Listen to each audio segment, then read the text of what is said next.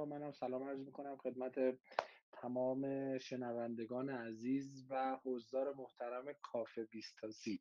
ما از هفته گذشته تصمیم گرفتیم که گفتگوهای تعاملی چند وجهی و چند طرفه‌ای رو در بستر تلگرام تحت عنوان کافه بیستاسی شروع کنیم و خوشبختانه چند تا ایونت خیلی خوبم برگزار شد و فیدبک هایی هم که از دوستان گرفتیم واقعا رضایت بخش بود. خدا رو شکر میکنم. امشب هم من افتخار دارم که در دهمین روز سال هزار و چهارصد در خدمت شما باشم و افتخار اینو داشته باشم که میزبان جناب قباد حق محمدی عزیز باشم. من خیلی کوتاه معرفی میکنم ایشون رو. معرف حضور هستن ایشون، خودشون مدعی هستن که در حقیقت در اینستاگرامشون رو من نگاه میکنم، مدیر مرکز مشاوره شایگانه هستند و روانشناس و زوج درمانگر و البته دوره های هفت عادت رو در ایران برگزار کردن و مدرس و مربی هستن. اما من میخوام به این حد اکتفا بکنم و از خود قباد خواهش کنم که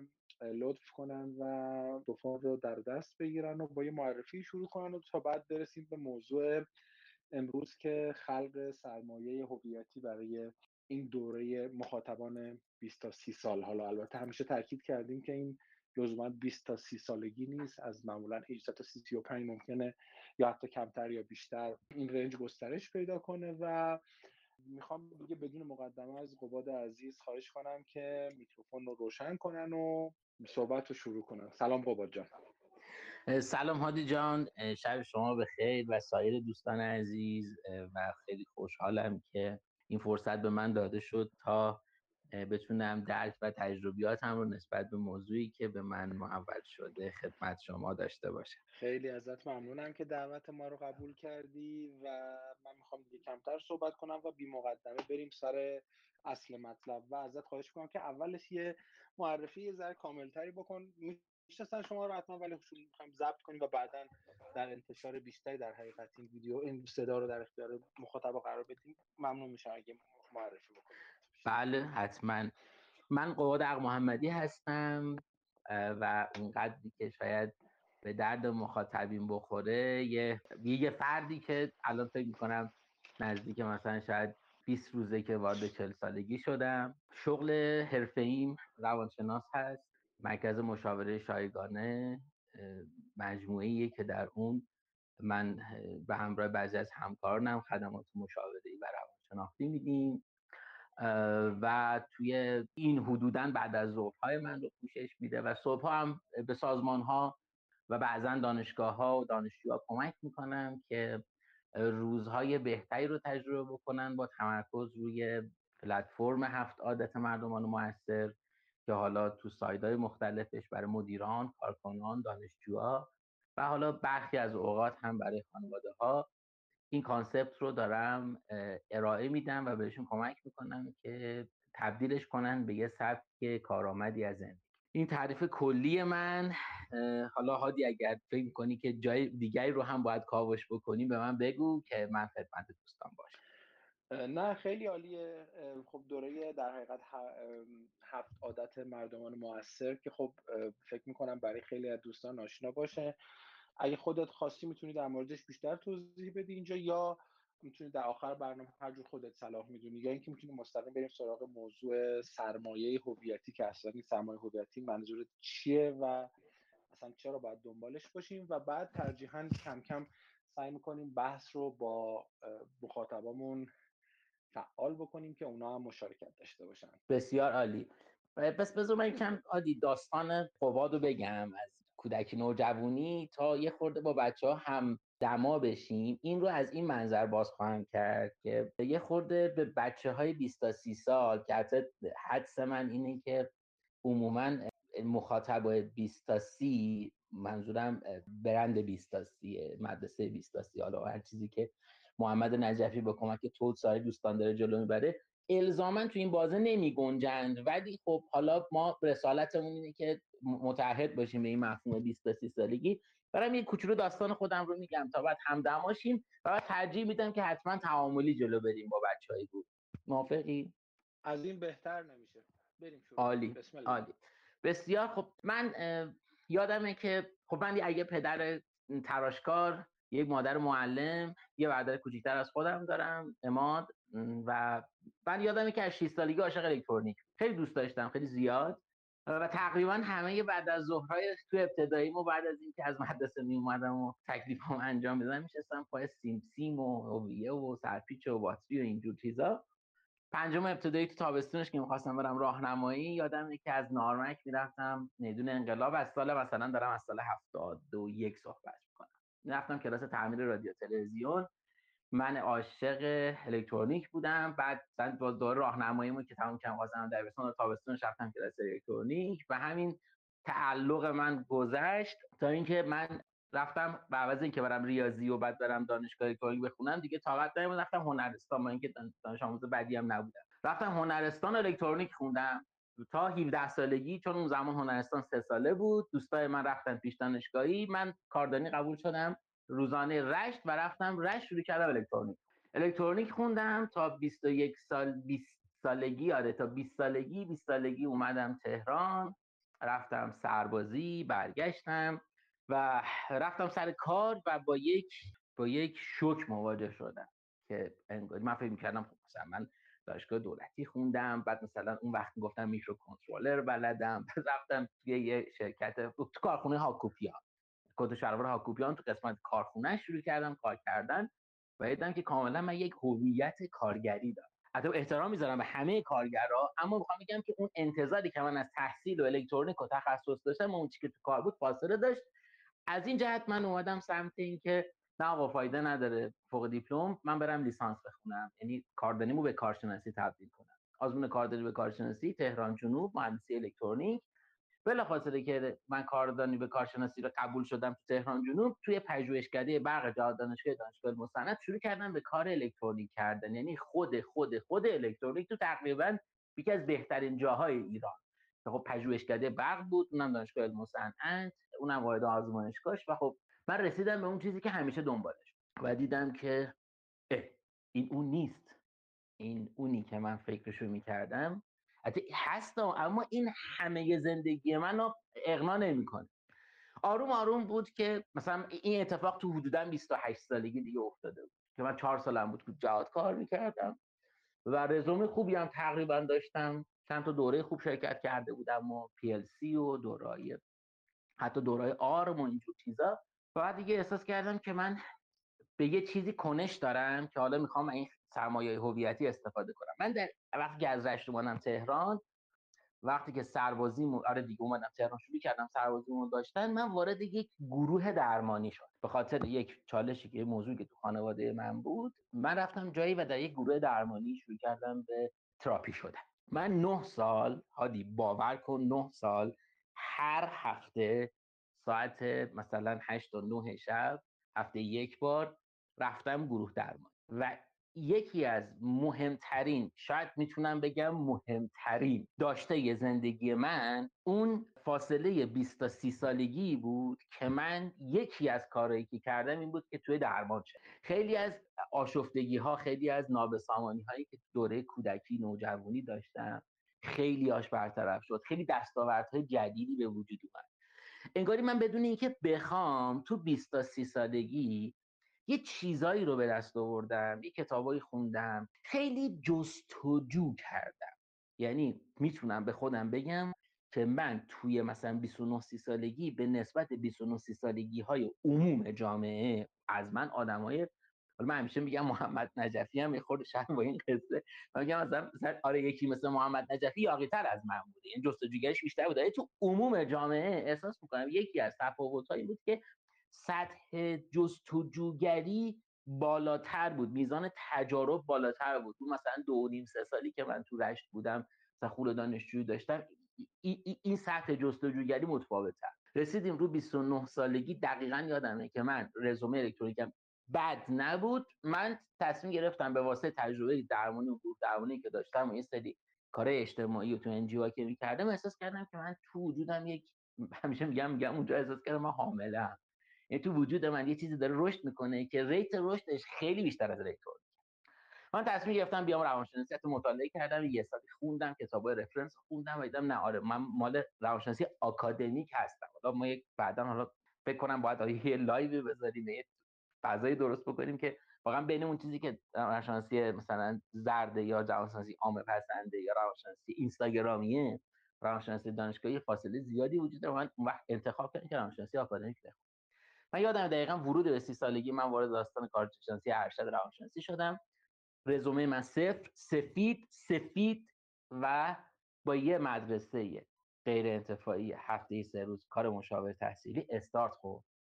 ده سال بعد، یعنی دقیقاً چهل سالگی، این ده سال بعد من با اینکه از رزومه صفر شروع کرده بودم، امروز میتونم بگم تو موقعیت مشابه هم با کسایی که روانشناسی خوندن، نه غیر مرتبط‌ها، اونایی که مرتبط خوندن. اینکه مرکزی رو دارم که مدیر و صاحب امتیازشم، اینکه درآمد خوبی از این رشته دارم، اینکه تو این رشته هنوز علاقه من مثلا تو سطح عالی خودش داره جلو میره، رزومه تقریبا خوبی دارم، میتونم بگم مثلا تو رنج چهل سالگی ازش راضیم و فکر میکنم که فیلم اگه این موضوع مهمه، حالا برای بچه‌هایی که گوش میدن فکر میکنم مثلا این قسمت شاید یکی از قسمت‌های بولدی باشه که من بهش اعتقاد دارم. اونم که ببین هادی الکتر فکر کنم تو هم برق خوندی تا جایی که یادمه توی که صحبت بله بله بله. آره ببین تمام تلاشی که من توی کورسای ارشد و پایان‌نامه ارشد کردم، روحم دو سال و نیم، اندازه یه ترمی نبود که من تو الکترونیک زحمت کشیدم. الکترونیک واقعا هارد ساینس، یعنی مثلا چالش داشتی این درس این, این رشته. ولی باز اگه فیلم برگرده عقب، من باز میرم کاردانی رشت الکترونیک، باز میرم کارشناسی الکترونیک و بعد میام ارشد روانشناسی. یعنی میخوام بگم فیلم برگرده عقب سازهای اصلی زندگیمو حفظ میکنم. چرا؟ چون فکر میکنم اونا با من یه کاری کردن که من امروز میتونم بگم که من از ابهام شغلی نمیترسم، من از بی امکانی نمیترسم. با من یه کاری کرده اون بیست تا سی سالگی یا سرمایه‌های هویتی که امروز تکلیفم با انتخابام. مثلا یادم دقیق دقیقاً تو بیست و نه سالگی بود که من مثلا آزمون ارشد داده بودم، مثلا از دخترخانه میره که دیدم و قبلا میشناختمش اما ندیده بودمش و دیدمش و توی جایی پسندیدم و بعد شش ماه بعد ازدواج عقد کردیم و الان ده ساله که داریم با هم زندگی میکنیم و احتمالاً مثلا شش ماه هفت ماه دیگه پدر مادر میشیم. فکر می‌کنم که مثلا دلیل اطمینان من از اینکه اون آدم رو انتخاب کردم، دلیل اطمینان من از اینکه این رشته رو انتخاب کردم، دلیل اینکه فکر میکنم اگه فیلم برگرد عقب من یه کار دیگه یا آدم دیگه یا یه جای دیگه ای نمیرم، این بود که من یه شناختی از خودم داشتم که این شناخته از خود، این شناخته از استانداردها، این شناخته از قابلیت‌ها، این شناخته از ارزش‌ها محصول همون سرمایه‌های هویتی که تا بیست تا سی سالگی من سعی کردم که برای خودم ایجادش بکنم. این کلیت من بود.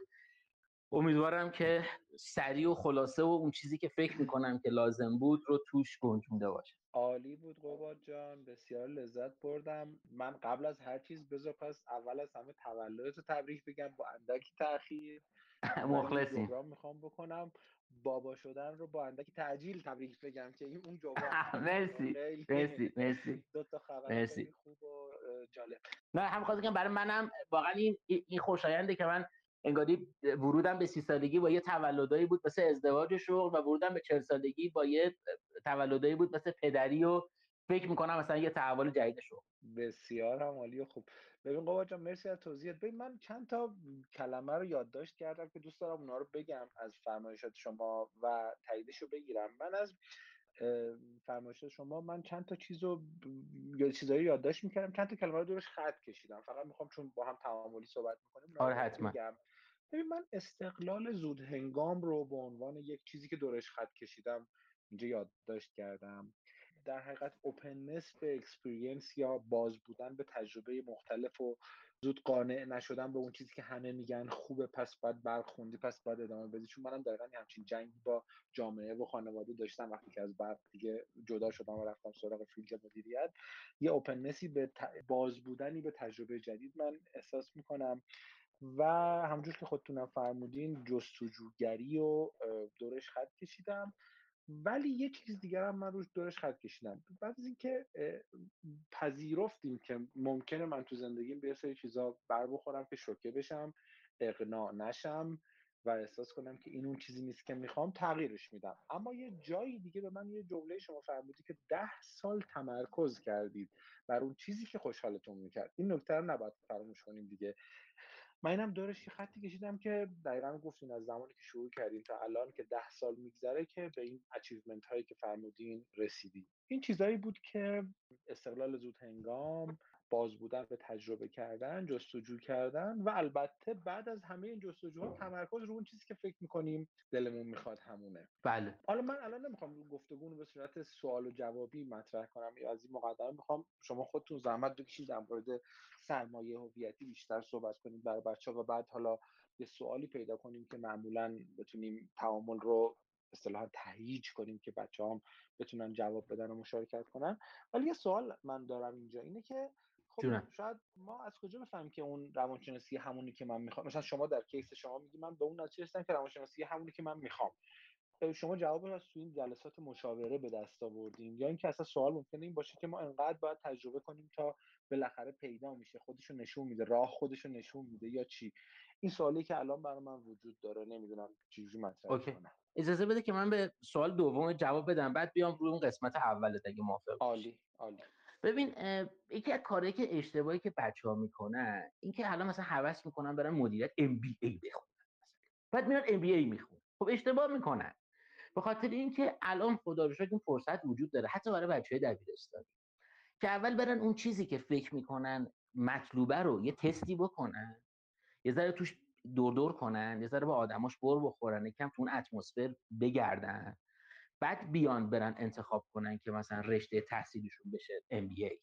میدونی ما نمیتونیم از دور بشینیم به چیزی رو نگاه کنیم بعد بریم کلی لنگرمون رو بگردونیم، این چیز کشتیمون رو، این فرمان کشتیمون رو کلی هزینه کنی بعد بریم بخونی بعد بریم اینویی که من می‌خواستم نبود.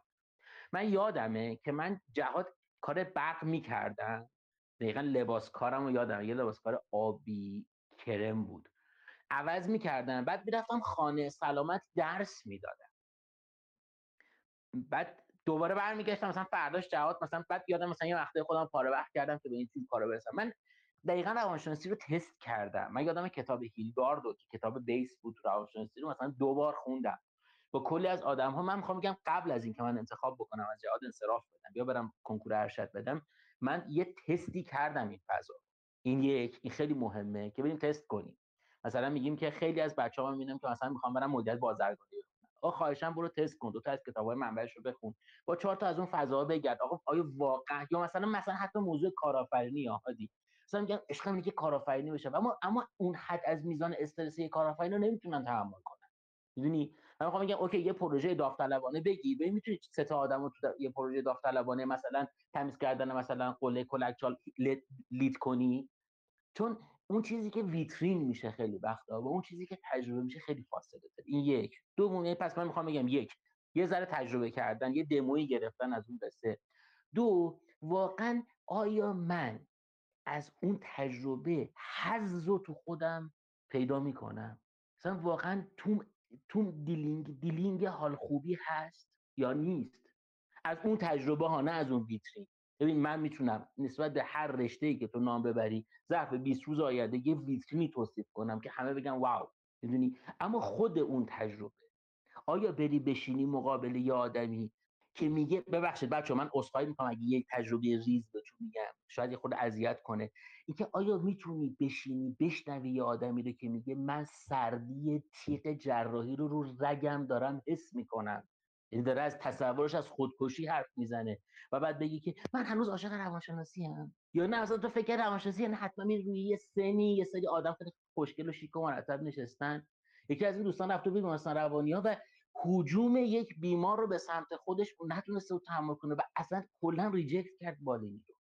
من میخوام بگم آیا من در تجربه واقعی اون موقعیت مثلا میگم من عاشق صنعتم، من عاشق بوی براده، من عاشق بوی مثلا گریسی هم که توی این مثلا چرخ‌دنده‌های صنعت میزد، آیا واقعا وقتی میرم توی سوله تو سوله تولید توی سوله ریخته‌گری آیا احساس حظ رو تو خودم پیدا میکنم؟ من میخوام بگم اگه این دوتا کنار هم چفت نشه من تقریبا نمیتونم بگم من دید دقیقی دارم از اینکه یه انتخابم انتخابی که اگه بگم برگرد عقب باز همون کارو میکنم. نمیدونم، امیدوارم که تونسته باشم یه ایده کلی در مورد سوالت داده باشم. حتما عالی بود، عالی بود. دقیقاً همطوریه، چون منم هم مثلا دقیقاً همونجوری که گفتی که از این جهت مشترکیم با هم. منم عاشق برق و الکترونیک و مدارهای مختلف بودم، از بچگی برای خودم دزگیر درست می‌کردم. کیتای مهران کیت هم احتمالاً یادتون میاد. آفرین، نوین کیت، مهران کیت، کوچه آلیک، اصلا کوچه آلیک یه جاییه که اصلا بنبسته، اصلا همه آمال بچه‌های الکترونیکه. دقیقاً. تا اینکه من اولین بار توی شرکتی بود توی در حقیقت شبکه صنعتی توی خیابون اتحاد توی دماوند، اونجا رفتم شکل کار اینورتر رو اینا میکردم، قرار شد اونجا برم بهونه کارشناس کار کنم و کلا اصلا کعبه آمال من از الکترونیک ریخت بعد از کار کردن تو مجموعه. هم چیزی که شما میگی دقیقاً به این نتیجه رسیدم که خب نه، یه چیز دیگه احتمالاً برای من جذابه. من در حقیقت اینو کاملا با پوست و استخون حس میکنم که اون چیزی که میگه قلقلک میده درون آدمو چیه.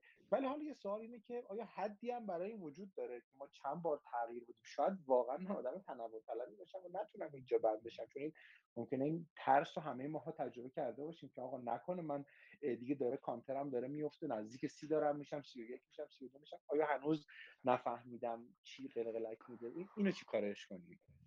خیلی سوالت خوب بود. من میخوام که اگه بچه‌ها خودکار و کاغذ دارن، چون من حاکم دم نمیشه اینجا عکس شیر کرد، من خواهی خیلی ساده ای رو با هم بکشی اگه موافق باشی. عالیه. البته ما یه اونایی که ندارن تو ذهنمون بکشیم. دونه کانال بیست تا سی ما یه گروهی هستش که کامنت میشه گذاشت، اگه میخوای عکس رو اونجا میتونی همین الان عکس رو کشیدم، ولی باید مثلا اون وقت الان سرچ کنم رو گوگل تا بتونم پیداش کنم. پس همینجوری اگه میخواد بگیم آره, آره. بچه تو ذهنتون ببین، من میخوام اصلا از هویت صحبت کنم. هادی، یه چیزی که خیلی میشنویمه موضوع هویته. قبل از اینکه این هویت رو بگم میخوام بگم که مثلا باید واقعا مثلا دو دستمالی هار هار حال سیستم آموزش پرورش فشل ما گریست که اون کاری که بچه ها الان دارن تو بیست تا مثلا هجده تا بیست و یک دو میکنن، این کار باید مثلا تو مثلا پانزده تا هجده انجام میشد و برای همین نوجوانی تو ایران بیست و یک سالگی تموم میشه. شاید این چیزی که الان داریم میگیم برای بچه‌ها احساس کنن که مثلا جاش تو تو نوجوانیه، ولی واقعیت اینه که جاش تو جوونیه. من میخوام از هویت صحبت کنم. این هویت از دو تا بال تشکیل میشه. اینی که دارم میگم تئوری جیمز مارسیا است در مورد هویت و خیلی هم روش تو روانشناسی مثلا نوجوانی جوانی تاکید. اونم اینه که یه بال هویت تعهده، یه بال هویت جستجو. بچه‌ها اگر یه نمودار ایکس ایگرگ ساده بکشن، یعنی یه ایکس بکشن تو محور افق، یه ایگرگ بکشن تو محور عمود، تو محور افقی که محور ایکس بنویسن تعهد، تعهد سمت چپ و راست تعهد هم مثبت منفی بذارن، یعنی یه آدمی که تعهدش کمه یه آدمی که تعهدش زیاده. رو محور ایگرگ هم یه چیزی بنویسن به نام جستجو، بعد دوباره پایین جستجو یه منفی بزنن بالاش مثبت، جستجو پایین جستجو بالا. پس این دوتا به هم چون هر کدوم دوتا قطب دارن یه چا... یه مربع، یعنی یه چهار تا چارخونه درست میکنن. چارخونه اول میشه چارخونه‌ای که تعهد پایینه، جستجو هم پایینه. چارخونه دوم میشه اونی که تعهد بالاست، جستجو پایینه. اونی که سومی اونی که تعهدش کمه، جستجوش زیاده. چهارمیش که تعهدش بالاست، جستجوش هم بالاست. اصلا هم گیر نکنیم ما، اصلا رها کنید. اگه میخواید نکشید بعداً عکسش رو سرچ می‌کنیم تو گروه می‌ذاریم. اما میخوام بگم که بعضیا هستن که تعهدشون پایینه، جستجوشون هم پایینه. ببین نه سرچی کرده تو شغل، توی تو نظام ارزشی، و نه تعهدی هم داره به شغل یا نظام ارزشی که به این میگن هو... کسی که هویت پراکنده داره، ولووله. سمت راستی میشه هویت کسی که تعهدش بالاست، خیلی متعهد به نظام ارزشی یا به شغله و جستجوش خیلی کمه، کلا مثلا شغل باباشو گرفته و فکر میکنه که این این بهترین شغل دنیاست، صفر تا صفر هم بهش چسبیده، که بهش میگن هویت ضبط شده. سومی میشه افرادی که تعهدشون کمه، جستجوشون خیلی بالاست، همون چیزی که الان تو گفتی، طرف سی سالشه، سی و دو سالشه، هنوز داره سرچ میکنه و به یه جای و یه چیزی خودش رو بند نکرده، یا حتی چی میخوام بگم، چه نظام ارزشی چه چه سازمان شغلی ها فرق نمیکنه تو دو تا. اما چهارمی میگه تعهد بالاست، جستجو بالاست، یعنی هویت کسب شده است. پس جایی که من جستجو کردم، این خونه به اون خونه کردم، این اسم به اون اسم کردم، میدونی، این رشته به اون رشته کردم، این کتاب به اون کتاب کردم، و بعد یه جایی هم دیگه تعهدم رو شکل دادم. تو رابطه دختر پسری هم میبینیم دیگه، یه پسری که هیچ دختری ندیده بعد سری متعهد میشه، بعدن گندش در میاد، میدونی. یا نه، یه آدمی رو پیدا میکنی کلا متعهد نمیشه، فقط آدم داره سرچ میکنه، مثلا سی و پنج سالشه هنوز داره این دختر به اون دختر، یا پس دختری که مثلا سی و سه سالشه هنوز این پسر به اون پسر. ای اینی که دارم میگم تو اکثر انتخاب‌های مهم زندگیمون میتونه. اما کسی که هم سرچشو کرده و هم از یه جایی به بعد متعهد شده، داریم میگیم هویت کسب میشه. پس اگه داریم میگیم سرمایه‌های هویتی، بذاریم هویت رو تعریف کنیم. هویت شد بال تعهد و جستجوگری و بهتره که از یک میانه‌ای به بعد با هم رشد کنه. پس لازمه که بچه‌ها یه تایمی رو بیست تا سی ساله‌ها بذارن سر سرچ کردن. فکر نکنیم اگه ما رفتیم زدیم عمران، اولا که مثلا واقعا مصیبت به حال کسی که فرم انتخاب ساعت رشته رو تو هجده سالگی دستش میدن، میزنه مثلا عمران، برق، صنایع، مکانیک، یعنی چی؟ من اینو نمیفهمم. مثلا من حالا خودم که معلومه تکلیفم، چون مثلا هنرستان بودم، مثلا کلا رشته نمیتونستم بیشتر انتخاب کنم، ولی برادر من که مثلا مکانیک بود، مکانیک مکانیک مکانیک مکانیک مکانیک از شریف بگیر تا غیر انتفاعی زاد، تقریبا تکلیف با لوکیشن معلوم بود. اما این آره اما این خاطره است برام. اما من نگاه میکنم، هنوز که نگاه میکنم میبینم مثلا طرف منتظری که اول رتبهش معلوم بشه، بعد ببینه به کجا میخوره. طرف خونده بود خدا شاهده معدن فقط به خاطر اینکه دانشگاه تهران بخونه. واسه میگفتم ببین تو تا الان معدن ندیدی، تو ننه بابا عمو خاله عمو دیگه هیچی معدن نبوده و فقط به خاطر اینکه دانشگاه تهران بری. خب این واقعا این ناراحتی داره. چرا؟ چون ببین هم تو دانشگاه درس دادی، هم من دانشگاه درس دادم، بچه‌های دانشجو برخوردیم، بعد می‌بینیم که طرف تو ترم شش تا ترم هفت با یک بی‌علاقگی داره مشروط میشه. چرا؟ چون هیچ معنایی تو این رشته نمی‌بینه. دکتر ابریشمی‌فر از علم و صنعت دانشجو فرستاده پیش من، طرف تو ترم هفت می‌خواد انصراف بده. از یه طرف دلم واقعا نمیاد بهش بگم انصراف بده، چون مثلا یه ترم و نیم دیگه اونو مسئول گرفته، حالا اونجا برو یه فکر دیگه تو ارشد بکن. ولی واقعاً بعد از اینکه ما میریم بعد میفهمیم. من این سوال بارها از بچه‌های شریف تهران پرسیدم که بعد از چند وقت گفتی این همش همین بود.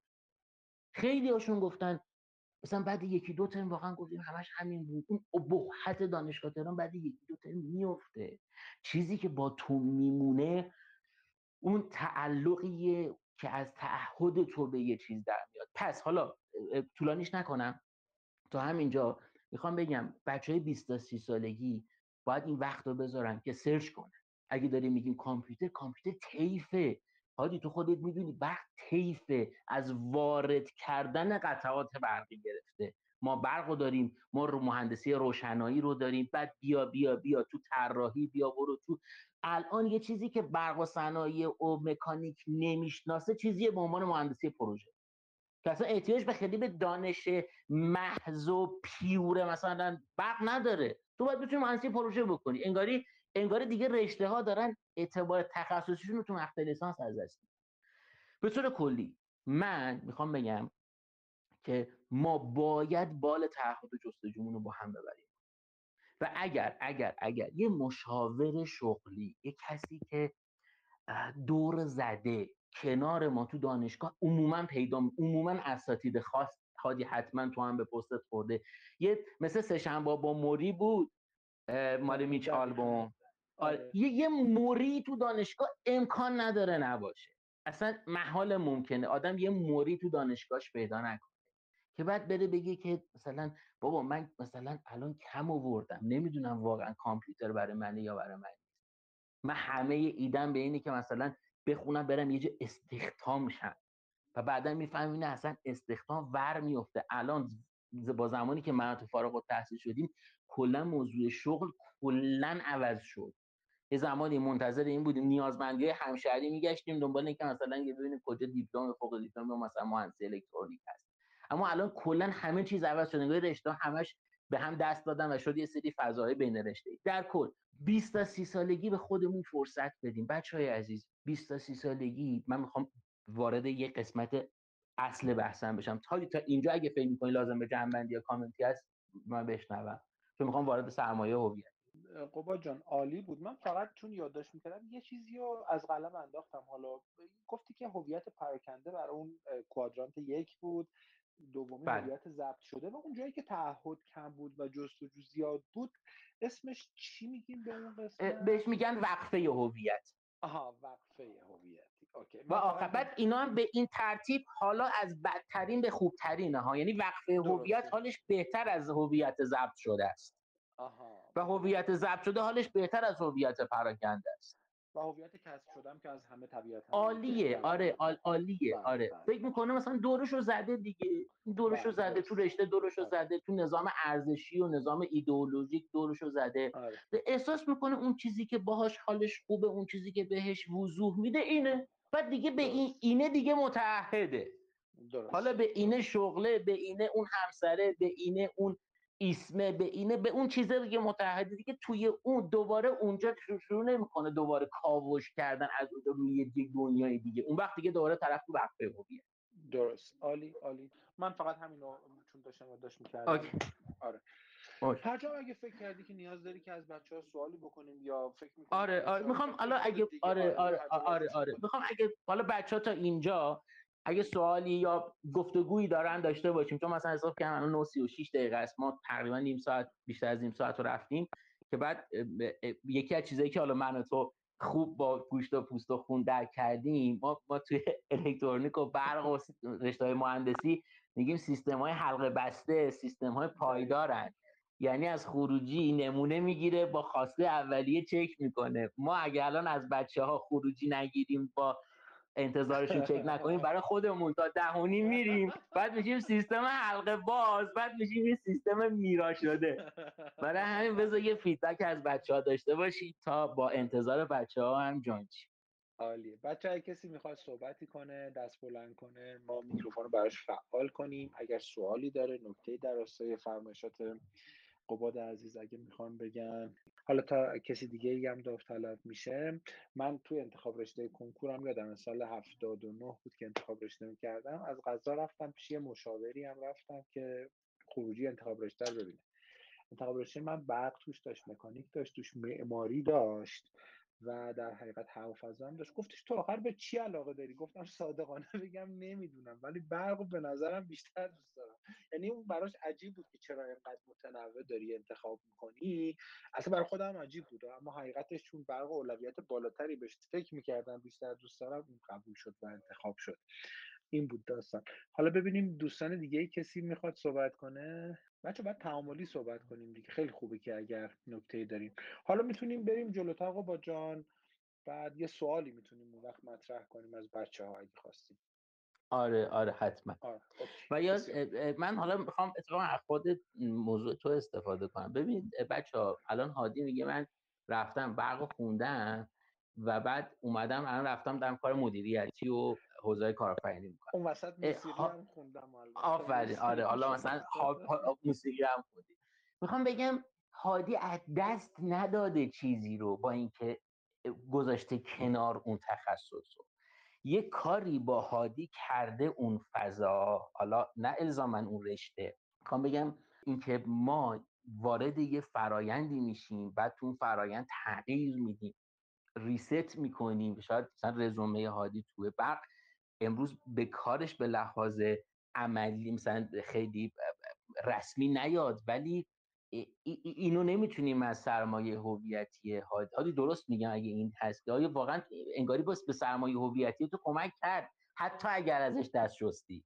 دقیقاً کاملا فرمایش شما درست. من هیچ وقت الان به عنوان مهندس برق خودم هیچ معرفی نمی‌کنم، یا اگه کسی سوالی داشته باشه نهایتا میتونم بگم که لامپو چجوری میتونید عوض کنید. بیشتر از اون دیگه الان بعد از فکر کنم بیست سال هجده سال اطلاعاتی ندارم، ولی فرمایش شما کاملا درسته. اصلا من تو همون دانشکده برق من با مفهومی به اسم ام بی ای آشنا شدم. یادم سال هشتاد و سه تو در و دیوار می‌نوشتم آقا ام بی ای چیه؟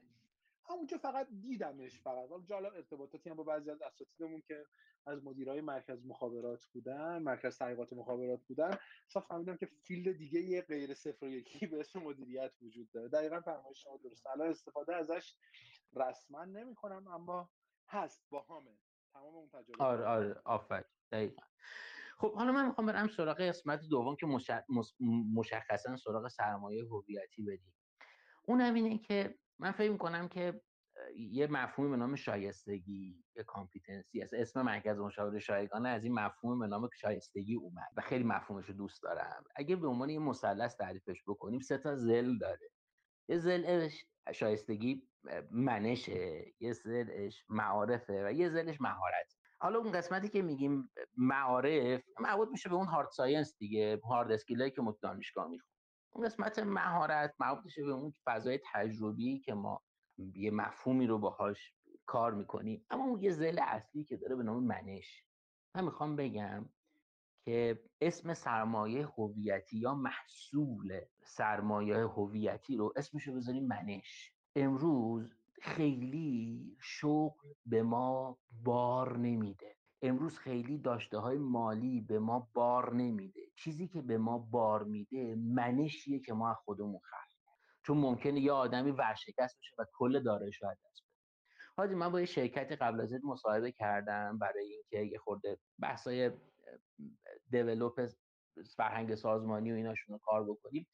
یه یه نفری تو اونجا به عنوان گادفادر مجموعه بود، حتی سن و سالی نداشت، چهل و شش سالش بود، ولی چیزی که داشت یه جمله‌ای گفت خیلی برای من جالب بود. گفت ببین همه این چیزی که الان دارم تو این شرکت میذارم، چون یه اختلافی تو مجموعه سهام دارم.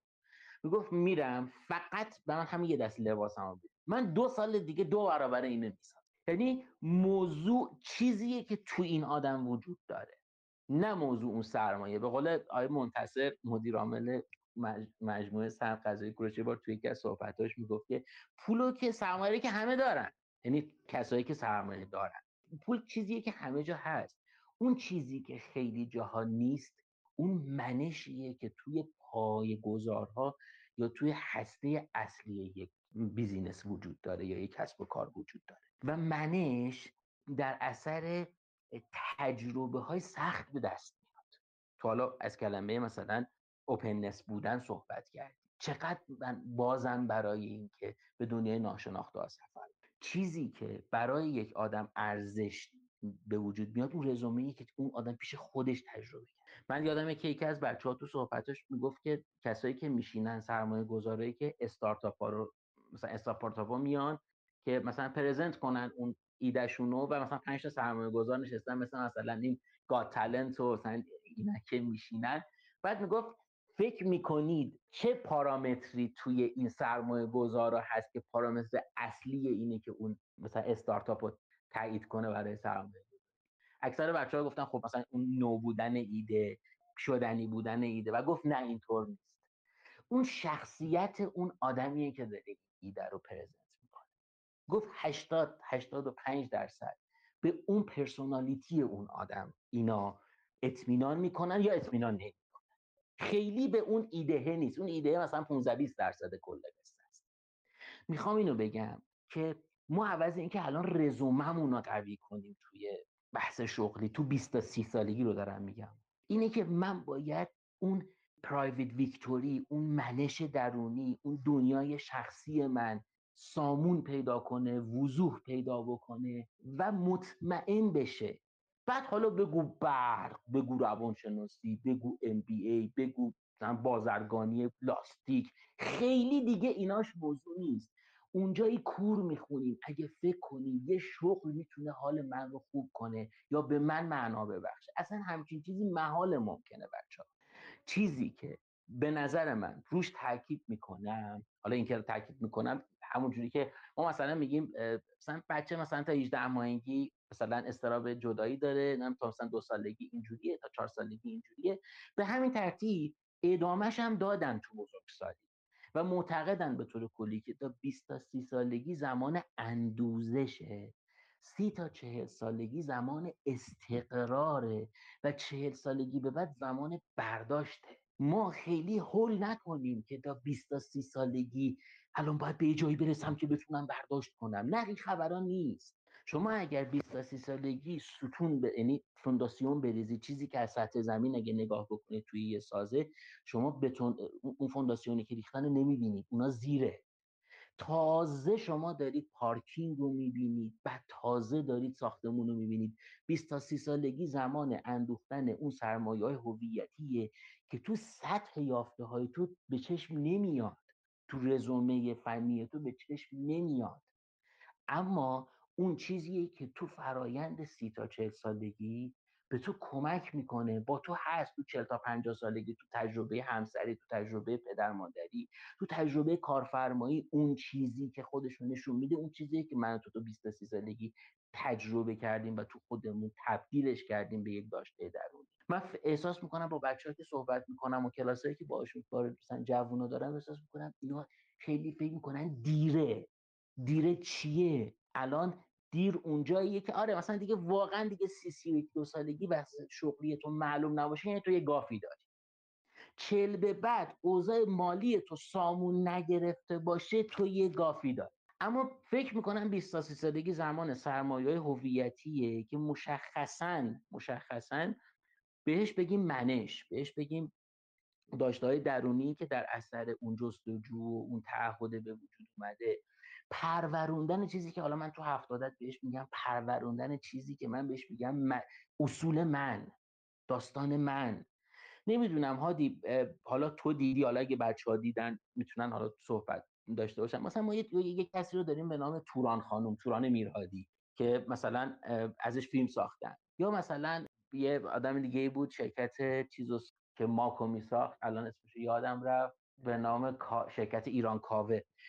آخ اینا میگن رسم بر این است. اینا یه سری رسم دارن، یه سری منش دارن، یه سری قاعده دارن که این قاعده ها عموما تو چهل پنجاه سالگی خیلی ساخته نمیشه.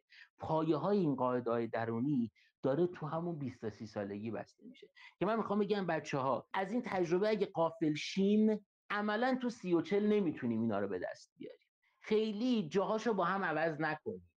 با قلبی آرام و با دلی خوش بیست تا سی سالگی رو صرف اندوزش بذاریم، صرف اندوختن بذاریم، سی تا چهل رو صرف باروری بذاریم و چهل به بعد رو صرف محصول داشتن بذاریم.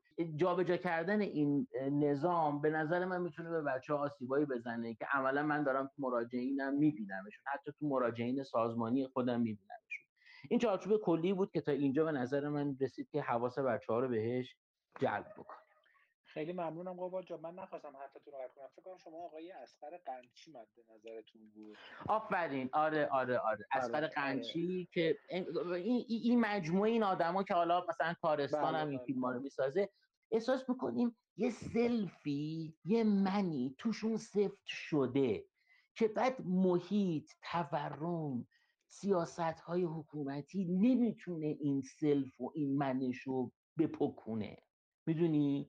دقیقا. شکستای زندگی، تجربه هیچ وقت مادر یا پدر نشدن و شکستگی عمده، اینا نمیتونه اون سلف رو بشکونه. من میخوام بگم اون سلفی که در اثر تلاطم‌های محیط، واقعا روزگار، مخصوصا جایی که ما داریم تو این کشور زندگی میکنیم، نمیتونه اونو از هم متلاشی بکنه، به اون بگیم سرمایه‌های هویتی.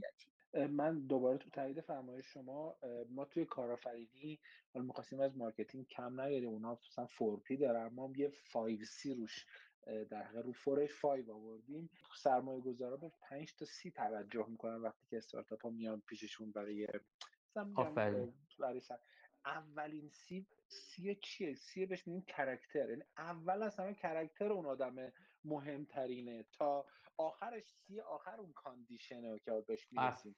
آره دقیقاً. سی دومش میگیم کپاسیتی، کپاسیتی آدم. سی سوم کلاترالی که اون آدم میتونه وثیقه بذاره از خودش، از حالا دارایی‌هاش. سی چهارم کپیتالیه که خودش داره اضافه میکنه به مجموعه. و سی آ در حقیقت بعدی پنجم تازه کاندیشنزه که میشه شرایط بازار و نو بودن ایده. چیزی که در حقیقت برعکس همه فکر میکنن و نو بودن ایده مهمه، در صورتی که ایده رو به راحتی میشه تقلیدش کرد و استفاده کرد. شخصیت هست که به این سادگی چیز نیست، تیم رو به قول معروف آسیب ناپذیر میکنه. اون کاراکتر مهمترین سیه برای سرمایه‌گذار. دقیقاً دقیقاً مثل ورزش یا زبان میمونه، نمیشه رفت خریدش. دقیقاً میدونی باید باید باید تو تو خلق بشه، میدونی، و واقعاً مثلا آسفالت میشه آدم تا بتونه اون توش خلق بشه، چون کور دیگه جنسش هسته است و جنسش سخته. چیزی که قراره تو چالش ها دووم بیاره احتمالاً ایجادش هم سخته. دقیقا. آره. دقیقا. به نظرم هادی که بریم سراغ بچه‌ها. آره من فکر کنم با یه سوال اگه ازشون بتونیم مطرح کنیم که اون سوال مشخص رو جواب بدن شاید راحت‌تر بتونن تو بحث مشارکت کنن. مثلا من میخوام من به عنوان یه پیشنهاد، ولی خب شما در واقع تصمیم نهایی میگیرین، پیشنهاد میگم واسه از بچه‌ها کسی هستش که بگه من مثلا چند بار مسیرمو تغییر دادم، یا اگه میخواد داستان تغییر مسیرشو برای ما و جمع بگه فکر میکنم شاید بتونه مثلا موردی باشه برای صحبت کردن. شما اگه موردی مد نظرتونه بفرمایید تا ما سوال ما قطعاً قطعاً ایده خوبه و منم یه سوالم من میپرسم و اون سوال میخوام از یه نفر وام بگیرم که به نظرم خیلی سوال خوبی بود. خانم اپرا وینفری یه سوالی رو تکراری از مهموناش میپرسه، مثل سوالی که آیه مهران مدودی از مهموناش میپرسه که آیا عاشق شدی یا نه. عاشق شدی. خ... آره خانم وینفری یه سوال تکراری پرسیده و این سوالای تکراری پاسخاش توی کتاب چاپ شده. سوال خیلی خوبیه. میگه اگر تو به کجای زندگیت مطمئن، یا ببخشید تو تو تو زندگیت به چه چیزی مطمئنی؟ یعنی هادی افشاری اگه پیدا کنه که تو زندگیش به چی مطمئنه، احتمالاً اون اطمینان جزئی از سرمایه هویتیشه. قباد حق محمدی امروز تو چهل سالگی تو زندگیش به چی مطمئنه؟ مثلا من واقعا میتونم بگم من به گفتگو تو رابطه مطمئنم، هر جا هر کس هر جور. این یه چیزیه که جزء هویت منه. من نمیتونم فکر کنم که این اینا در اثر آدم‌ها یا شرایط تغییر میکنن. نه، این همه جا هست. می‌دونی گفتگو اصل لا تغییر در رابطه است. آره اینم سوال خیلی خوب و جالبیه. آره که ببینیم آیا میتونه به این سرمایه هویتی وصل بشه یا نه. شما اداره بفرمایید. یه خانمی به اسم خانم مهسا دست بلند کردم، اجازه بدین که برای ایشون الان میکروفون رو باز کردم. شما خودتون زحمت بکشین خانم مهسا، آن میوت کنید و صحبت کنید. سلام. صحبت مطرح شد راجع به اینکه آیا کسی مسیرهای متفاوتی رو طی کرده. من میخواستم دقیقاً مسیری که طی کردم و حال بدی که الان دارم و در واقع مطرح کنم. من خب با علاقه خیلی زیاد رشته معماری رو انتخاب کردم و خیلی جدی خوندم و بعدش هم خیلی تلاش کردم که وارد بازار کار بشم. در حد سه چهار تا پروژه اجرایی هم داشتم و بعد دیدم پیش نمیره. یعنی من نه ماه توی شرکتی کارآموزی کردم و همینطوری در حد کارآموز مونده بودم. دیگه تغییر مسیر دادم، اومدم داخل داروخونه، یه مدت چهار ماه کارآموزی انجام دادم، تکنسین داروخونه، و بعد وارد فیلد فروش دارو شدم. خب الان چند سالیه که تو این فیلد هستم، تقریبا فکر میکنم هفت سال یا شیش سال. ولی مثلا سال نود و نه که سپری میشد واقعا سال پرتنشی بود و من همش تمام روزها از خودم پرسیدم که اشتباه کردم که اومدم تو این نقطه واسم. فیدبک رفتاری که آدم ها با ها میکردن تو فیلد فروش، یعنی مثلا تو برخورد با مسئول سفارش داروخونه و اینا، همش این احساس تلف کردن وقت رو بهم میداد و یه جورایی دوست داشتم که برگردم به در واقع محیط آکادمیک و دوباره از اول شروع کنم. و از طرفی هم یه مشکل دیگه‌ای که وجود داره اینه که من با هر چیزی که مواجه میشم احساس میکنم که میتونم انجامش بدم. یعنی کافیه مثلا کنار یه مدت کنار یه آدمی باشم که مثلا توی حوزه چه میدونم مثلا نوروساینس فعاله، ناخودآگاه یعنی همش میرم سمت اون. میخواستم در واقع بگم که این عوض کردن مسیر بعد این همسال، چون من الان سی و چهار سالمه، من الان بیشتر سردرگم شدم به جای این که مثلا حس کنم که اوکی حالا من اینو فهمیدم، من این نیستم، واسه این کار ساخته نشدم. نه اینطوری نیست. من همچنان احساس میکنم که مثلا خیلی کارا رو میتونم انجام بدم، ولی محیطی که توش هستم و فعالیت میکنم احساس خوبی بهم نمیده. یعنی همیشه احساس میکنم مثل یک کارگر دارم کار میکنم تا به عنوان یک آدم تصمیم گیرنده یا یه آدمی که وقتش و انرژیش ارزشی داره توی اون مجموعه. مرسی محسا جان، ممنون از لطفت، خیلی محبت کردی که مشارکت کردی. قباد جان اگر فرمایشی داری ما میشنویم. خواهش میکنم. من مرسی از محسا که تجربه خودش رو در میون گذاشت. چیزی که الان دارم دریافت میکنم این که دو تا قسم دو تا تیکه تو صحبتش به نظرم مهم بود. یکی این که وارد یه فیلدی شده و داره توی اون فیلد نارضایتی تجربه میکنه و فکر میکنه که پس باید از این فیلد در بیاد و بره یه فیلد دیگه. درست میگم محسا؟ آره آره دقیقاً. آره یکی این. دومین چیزی که تو صحبتات شنیدم که میتونم من میدونم که خیلی چیزا رو میتونم، توی این مسیرهای تونستم بعضی وقتا سردرگم میشم. من دو تا کامنت ریز میخوام بدم. یکی این که بچه‌ها چیزی که مثلا من الان دارم تو روانشناسی میکنم، شوش میکنم، حداقل امشب پیش شما، قطعا روزای محساتوری داشته، روزایی که ذله شدی، روزایی که مثلا دیوونه شدی از دست آدمایی که درک نمی‌کنن مثلا یه مفهوم مهارت نرم میتونه توی سیستم اثر بذاره، روزایی که مثلا برای مثلا دویست هزار تومان از اینجا تا زندان فشافویه رفتی، تو جمع زندانیا نشستی، مثلا درس دادی، برگشتی، هلاک کردی خودتو برای اینکه مثلا عدد عملا عدد مالی به دست نیاری، تو کلی جلسات مزخرف شرکت کردی و آخرش دیدی که طرف مجاب نشده. میخوام بگم توی هر فضای واقعی ما تجربه شکست رو داریم، فقط اونجای این شکست به نظر من اسمش تجربه نیست، شکسته که از این پارادایم تکراری تره. اصلا محال ممکنه فکر کنی که هر جایی فرش قرمز. من از مهسا میخوام که اتفاقا تحلیل شکست کنه، یعنی حالا یا خودش یا با کمک یک فردی شکستاشو کنار هم بذاره تا ببینه شکستاش بهش یه معنایی میده یا نه. دیدید نقطه های تو پیک شادی بچه‌ها، مثلا نقطه ها بود تو پیک شادی، نمیدونم زمان شما یارا چه جوری بود، یک دو سه چهار به هم وصل می‌کردیم، یه اسبی قورباغه‌ای چیزی در میومد. من قباد حق محمدی اگه شکستامو کنار هم بچینم و اینا رو به هم وصل بکنم، معلوم میشه من از کجا دارم میخورم. پس حتما میخوام حواسم حساب این باشه که شکستا دارن با من حرف میزنن و اگه من حرف شکستامو خوب نشینم بشنوم، احتمالاً اونو تکرار میشه. دوم، از میتونما صحبت کرد، اما محسا حواست به این هست که تو دامنه میتونمات یا به نظر من تو دامنه استعدادات، آیا تو میخواماتو سلکت کردی یا نه؟ یعنی تمایلات تو توش میتونی پیدا کنی. شاید هادی افشاری، شاید محمد نجفی تو ده تا چیز واقعا استعداد داشته باشن، اما از اون ده تا چیز تو سه تا چیز دلشون دیلینگ و دیلینگ که اگه حواسمون به این اوورلپ این دوتا، یعنی همپوشانی این استعدادها و تمایلات نباشه، ما فقط این شاخه به اون شاخه میکنیم. چون واقعا بعضیا وجود دارن که هم استعداد فروش دارن، هم استعداد آرندی دارن، هم استعداد اکادمیک دارن و واقعا اگه قرار باشه که صرفا استعداد هدایتشون بکنه، میبینیم که خیلی وقتا خراب میکنن. چون یه گوش این قصه تمایل است، نمیدونم برای تو آیا اینو پیداش کردی یا نه، یه کجا میلت تو رو میبره. من همیشه رو میل تاکید داشتم که میل اصیله، نمیشه رفت تو شهر کتاب را رفت و کنشتو به سمت یه سری کتابا نادیده بگیری. اگه این کنش رو نادیده بگیریم، به نظر من ما خیلی اون وقت جستجوی زندگیمون زندگیمون وقت هدر میدیم. این نظر من بود. حالا هادی باز شما ندارد.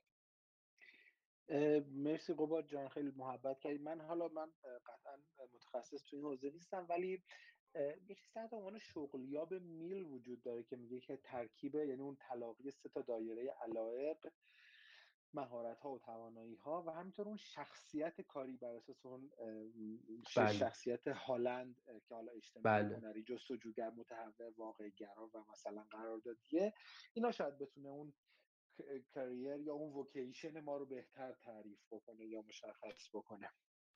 خب خانم فرهناز هم دست بلند کردن، اگر اجازه بدین من به ایشون رو هم الان الان خانم فرهناز شما میکروفون دارید؟ مرسی که دست بلند کردید، ما در خدمتتون هستیم.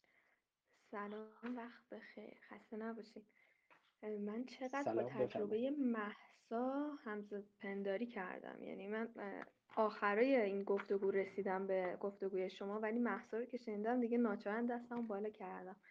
من خودم تجربه معماری داشتم و وارد رشته معماری شدم و خیلی هم پرقدرت شروع کردم، یعنی از اونایی که میگفتم من باید تاپ معماری باشم و فلان و اینا، اما این وسطا به خاطر کمال طلبی من اینو استاپ کردم. وقتی که فارغ التحصیل شدم گفتم ببینم من برم توی چه چیزی استعداد من توی چه چیزیه. اتفاقا دو سه روز پیش با خانم آیت حسینی داشتم این صحبت و این سوال رو مطرح کردم. من نمیدونم الان شکست های من، آقای دکتر گفتن که شکست هاتون رو مثل نقطه به هم دیگه وصل کنین. من حقیقتش اونا رو که به هم دیگه وصل میکنم، اتفاقا یه مدتی هم رفتم به سمت فروش و اینجور چیزا، کارمندی رو تجربه کردم، تولید محتوا رو تجربه کردم، ولی حس میکردم یه چیز فراتری میخوام. از یه طرف من نمیدونم این کمال طلبی منه که داره منو کنترل میکنه یا توانمندی منه که منو داره کنترل میکنه. مثلا همونطور که خانم محسا گفتن که من میتونم های خیلی زیادی دارم، توی هر رشته‌ای که برم یه نفر کنار من قرار بگیره باعث میشه که من یه دفعه به اون سمت کشیده بشم. منم دقیقاً همینطورم، یعنی پتانسیل اینو دارم که هر لحظه توی هر موقعیتی به یه سمتی کشیده بشم و اون میخوام. حالا نکته اینجاست که علاوه بر اون میتونم ها میخوام های زیادی دارم. اینو چطوری باید مدیریتش کنم؟ ممنونم. هادی جان، من کامنت هامو میدم بعد شما تکمیل بفرمایید. ببینید بچه‌ها، حالا مشخصا فرهناز، ببین فرهناز، تو اگه قراره که از یک نقطه‌ای بری توی نقطه بالاتر، باید نقطه قبلی رو با خوشی پاس کرده باشی. تو نمیشه تو نقطه قبلی یه تجربه رضایت از خود و تجربه موفقی تو اون پروژه پاس نکرده باشی، بعد بری توی یه گرید بالاتر. اینو من میخوام تو این قسمت اینجوری برای بچه‌ها بگم. حالا خیلی همونی مربعی که میگن کارمندی، خویش فرمایی، کارآفرینی، سرمایه گذاری رو شاید شنیدی. من واقعا هادی، من یه چیزی که واقعا اصلا ناراحتم تو بچه‌ها اینه که واقعا کارمندی یا کارگری بد نیست. من فکر میکنم تا ما قشنگ غلیظ، خیلی غلیظ کارمندی کارگری نکنیم، تا فرایند کار، نه کار رو به عنوان تخصص ها. ما یه چیز داریم به نام تخصص، یه چیز داریم به نام کار کردن. من میخوام یه روز بخواستم از هاکوپیان بیام بیرون، یه هاری خاچه تو ریانس برگشت من گفت که قباد ببین بمون کار کردن یاد بگیر، نه حالا کار یاد بگیر، چون اون دیگه آدم کار یاد نمیگرفت، اصلا الکترونیک یاد نمیگرفت. بچه‌ها نمیتونن میس کنن این موقعیت رو. یعنی من قباد حق محمدی واقعا تو روانشناسی کار کارمندی کردم تا اون دیسیپلین، اون مشتری مداری، اون انضباط رو یاد بگیرم، بعد شدم خویش فرما. یعنی من یادمه سال نود و چهار که من شایگانه رو راه انداختم، گند زدم. من با چهل میلیون تومن بدهی شایگانه رو تعطیل کردم و به یک دفتری که روانپزشک پناه بردم، به خاطر اینکه من هنوز دیسیپلین خویش فرمایی رو بلد نبودم. من رفتم وارد مدرسه، دو تا مدرسه شدم و اونجا کارمند شدم دوباره. بعد وقتی تو کارمندی تجربه خوبی پیدا کردم، انگاری دست تو نیست. بعد نه ماهگی بز... میزاد بچه دیگه خودش خودشون میزاد، اصلا دست تو نیست. بعد من زایه شدم تو خویش فرمایی. الان فکر میکنم آروم آروم میتونم ریز کارآفرینی کنم. من اگر تجربه خویش فرمایی رو نداشته باشم، از کارمندی کارگری جامپ کنم رو کارآفرینی، گاف درست میدم و میام. میدونم میخوام به بچه‌ها بگم شما زمانی که با سرور و خوشی و رضایت و واقعا رتبه از یه گریدی میاید، میتونید به توی گریده بالاتر و اصلا هی این فرار ذهنتون رو کمالگرایی مهار کنید. من باید یه پروژه‌ای رو تو نه ماه تو این شرکت انجام بدم با یک امتیاز بالای نود، بعد بیام برم بگم من از این شرکت میخوام بیام.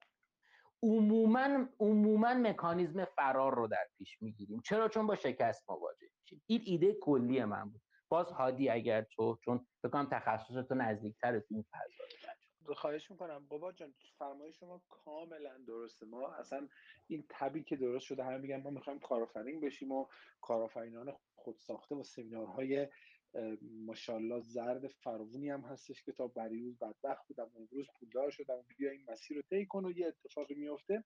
ما باش سر کلاس معمولا با دو تا حوزه با بچه‌ها مواجه میشم. بهشون میگم که یک، شما در حقیقت اول اصلا باید بدونی که کارآفرینی چه مسائلی داره، چه مشکلات داره، تو شخصیت اصلا به درد اون کار میخوره یا نه، اینو آگاه. بعد دو، همه ما شرکت‌های موفق و اطرافمون میبینیم، میگیم که خب دیجیکالا، خب برادران محمدی، معمولا هم همیشه سری آدمای جوون بله. پیدا میکنیم که موفق هستن و این بایاس سرچ فور ساپورتینگ اوییدنس هستش که همه ذهن ما که همه آدمای سیگاری شوهرمه‌ای دارن که تا نود سالگی سیگار کشیده دیگه از این داستانا.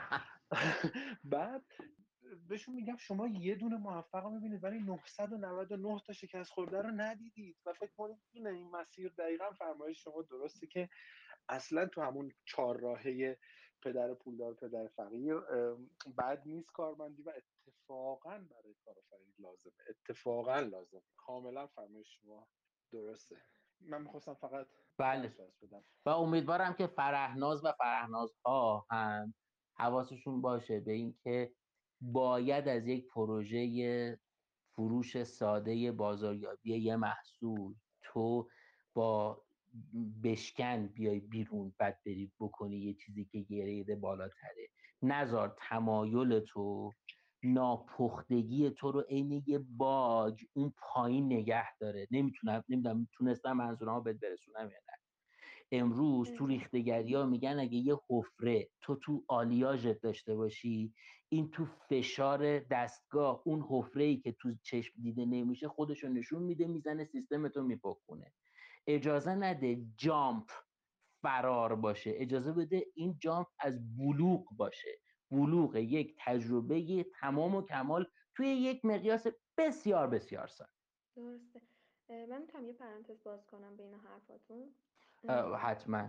شما فهمیدین که مثلا فرار نکنیم، واقعا این حرفتون رو قبول دارم. فقط یه چیزی، مثلا من خودم حس کردم که اون روحیه کارآفرینی رو دارم از اواخر دانشگاه، وقتی که بچه ها رو مثلا با توجه به یه ایده ای دور هم جمع کردم، سردبیری یا یه نشریه رو به عهده گرفتم. به خاطر همین بعدم وقتی وارد کارمندی شدم، اتفاقا فکرم این بودش که ببینم این دیسیپلینه رو پیدا کنم، یعنی با این امید رفتم که اون دیسیپلینه که ساعت یه ساعتی من وارد کار بشم، یه ساعتی خارج بشم و اینا. این متاسفانه من توی هر سه جایی که کارمند بودم موفق ن... توی کارم موفق بودم، اما توی دیسیپلین داشتن موفق نبودم. مثلا اولش که مرکز معماری بود، من با خلاقیتم تونستم رشد کنم، منو بردم توی قسمت آموزش. اما وقتی که کار به دیسیپلین رسیدن شد، من دچار عدم تمرکز شدم. از اونجا در اومدم بیرون، وارد گفتم اصلا من برم وارد حوزه فروش و اینجور چیزا بشم. اونجا من فهمیدم اولش واسه من سر جذابه، باز اونجا فهمیدم که مثلا من توی حوزه فروش صرفا فروش خوب نیستم یا نمیخوام باشم. ولی بعدش وارد تولید محتوا که شدم، بازم خلاقیت منو رشد داد، اما اون دیسیپلینه به من حس زندانی بودن میداد. من الان اومدم توی خونه و دارم طبق ساعت خودم که مثلا از ساعت عصر به بعد تا شب ذهنم کار میکنه، دارم طبق اون پیش میرم. من نمیدونم الان از نظر شما اینا فراره که من نشستم توی خونه، دوباره برگشتم به همون معماری، کتابای نظارت رو گذاشتم جلوم، دارم معماری رو میخونم که به قول شما اون مرحله قبلی رو کامل طی بکنم؟ یعنی مثلا من الان یه حفره‌ای دارم از اینکه معماری رو رها کردم، میخوام که نظارت رو قبول بشم که حس کنم من توی معماری حداقل تا یه مرحله‌ای رفتم، ولی اون دیسیپلینه رو ندارم. با اینکه مثلا من یه سری برگای مدیریت زمان مشاورم به هم گفت که مثلا فعالیت رو بنویس، لذت کیفیت رو به شماره بده، من اینو الان یه هفت هشت ماه دارم انجام میدم و توی هفت هشت ماه من فهمیدم که اونطوری سر یه ساعت مشخصی کاری کنم نیست. مثلا یه روز از ساعت نه به بعد یه کاری رو انجام میدم، یه روز از ساعت شش به بعد این کار رو انجام میدم. شما چه توصیه‌ای به من دارین و به نظرتون من الان از اون کارمندی در اومدم فرار کردم و دارم به این سمت پناه میبرم یا نه دارم مسیر درستی رو طی میکنم؟ ولی واقعیتش فرهناز، من نمیتونم الان تشخیص درستی بدم. دارد. زمانی میتونم این کار بکنم که هیستوری تو رو بشنوم، اما میخوام بهت بگم تو نمیتونی انقدر سریع به واسطه یه تجارب شکستی که روی عدم دیسیپلین تو خودت داشتی انقدر سریع بهش وا بدی و بیای بشینی خونه و بر اساس ساعتی که فکر میکنی توش کارآمدی داری زندگی تو مدل کن. میدونی امروز زندگی داره تو روز میگذره. من تقریبا مخالف، من شاید شاید تو برخی از دانشجوها اعتقاد به اون ساعت زیستی داشته باشم که طرف شب خواب و شب رو کار و روز خواب و اینا، ولی واقعیتش اینه که فکر میکنم خیلی بدن و روان خیلی انعطافشون بیشتر از این حرف هست. و اگر تو نتونی این انزب... حفره انضباط خودت پیدا بکنی، اصلا میخوام بگم تو رو خدا تو صد متری کارآفرینی هم نزدیک نشو. چون کارآفرینی به یکی از استادش هادیه، ولی حداقل چیزی که من میدونم اینه که تو کارآفرینی مهمترین چیز انضباط‌های مالی و انضباط‌های شخصی و درونیه. انضباط انضباط من تو انضباط رفتاریمه. اگر منی که قرار ده نفر آدم به من وصل باشن توی یک سردرگمی قرار بگیرن، تجربه شکست تو با خودت بوده، اون وقت تجربه شکست تو با ده نفر دیگه است. اصلا تو کلا متنفر میشی از این فضا. به نظرم باید این باگر رو یه خورده فنی‌تر حلش کنی. انقدر انقدر راحت بهش وا نده، به نظر من البته. و حتما با کسانی که حوزه مشاوره شغلی رو تخصص دارن، کار کردن، به نظرم یه بار یه هیستوری تا از اول تا آخر براشون بگو، ان شاءالله که بتونی. خیلی ممنون، مرسی از وقتی که گذاشتی. ممنونم. خواهش میکنم. مرسی از شما خانم فرناز. خب ببینیم دوستان دیگه میخوان با ما از تجاربشون در زندگی، از تغییرایی که کردن، شاید شکستایی که خوردن که بعداً احساس میکنن منجر شده که براشون سرمایه هویتی ایجاد بشه، به همون مفهومی که قباد عزیز فرمودن، با ما به اشتراک بذارن یا نه. کسی از دوستان میخواد یا یا اون سوال؟ فکر میکنم بابا جان سوال شما واقعا سخت بود که بچه ها بهش جواب نمیدن، یا نمیدونم میخواین سوال از محمد بپرسیم؟ محمد هم گیرش بندازیم بالاخره. خیلی خوبه. حالا میخواستم بگم یه لطف میکنید کامنتار رو یه نگاه بکنید، چند تا نکته بچه اونجا نوشتن که من برات فورواردم کردم که شاید کمک بکنه که یه مقدار درگیر تر بشه بچه. اوکی، عالی عالی. من الان میرم اون پیج کامنت رو نگاه میکنم. خب لحظه اجازه بدین تا تو کامنت رو میبینی. من یه نکته رو میخواستم از قباد بپرسم اگه اشکال نداره. خواهش میکنم. نه خواهش میکنم. قباد دیروز من یه وبیناری خود من داشتم با عنوان همین سال نو زندگی نو. اونجا یه حرفی زدم و تو الان یه چیزی گفتی و الان دارم فکر میکنم چجوری میشه این دوتا رو با هم جمع کرد.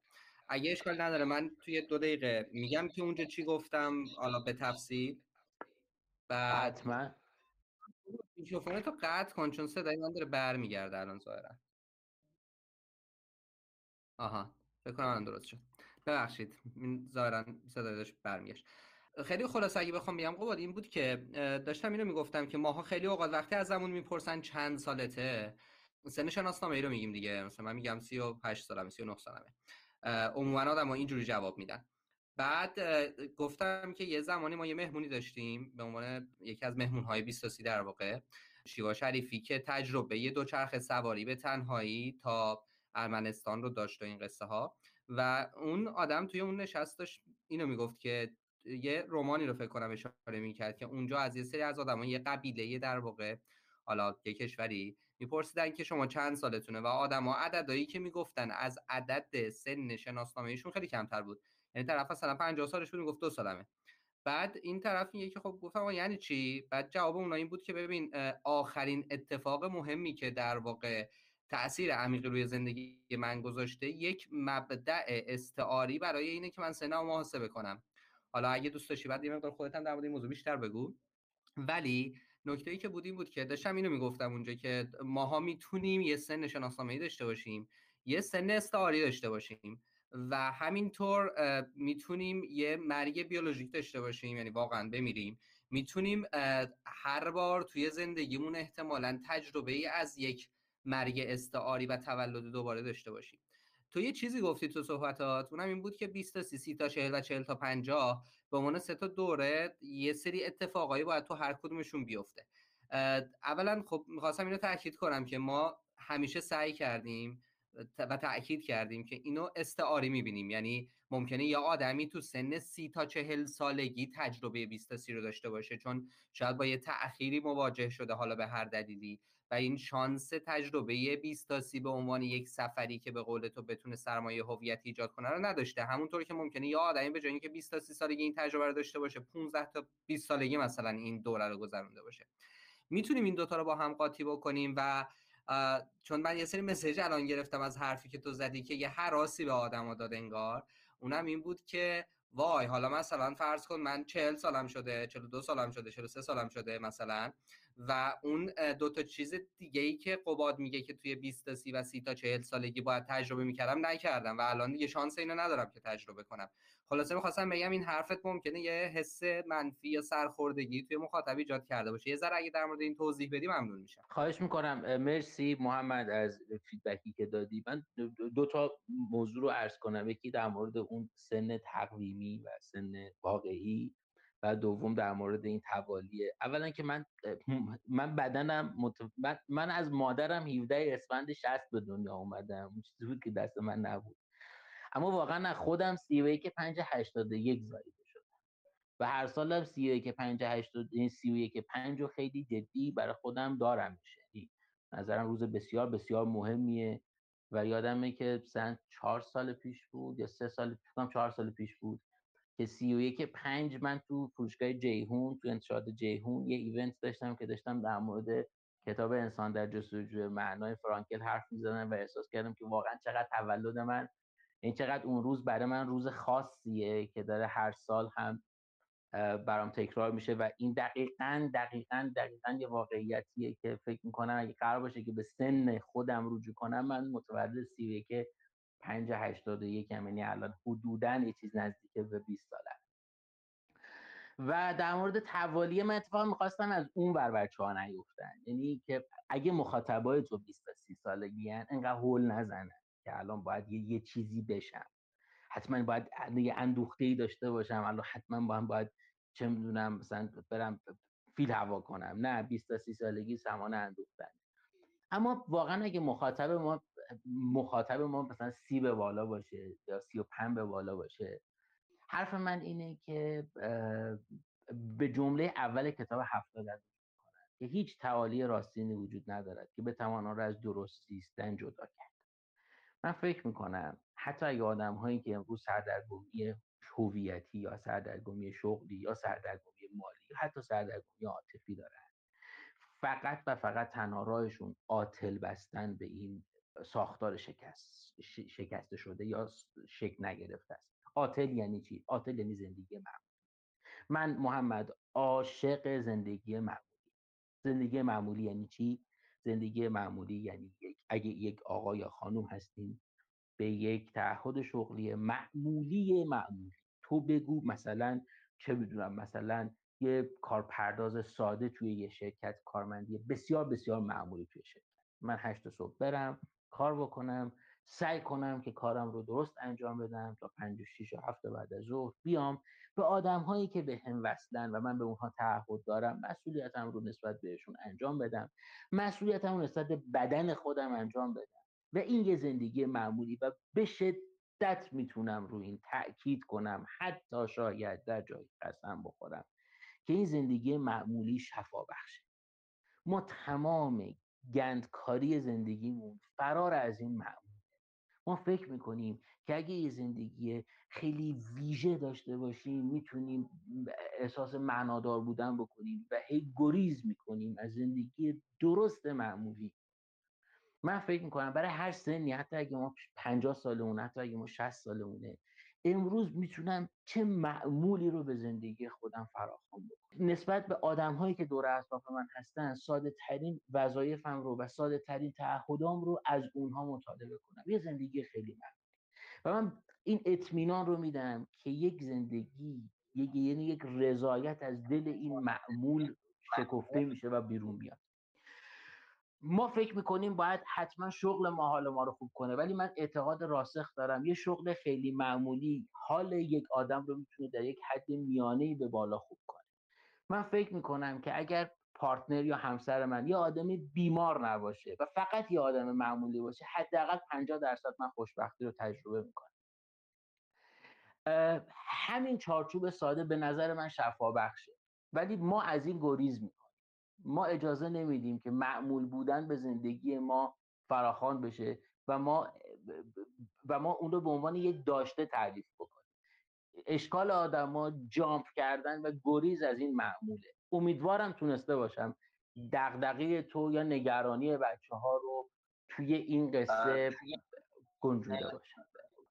من یه چیزی رو بازم پررنگ‌تر کنم، اونم اینه که اون آدمی که مثلا فرض کن چه میتونم سی و پنج شش سال چهل سال چهل و پنج سالشه با این حسرت از دست رفتن فرصت‌های خلق سرمایه هویتی توی دهه سوم زندگیش که از دست داده باید چیکار بکنه؟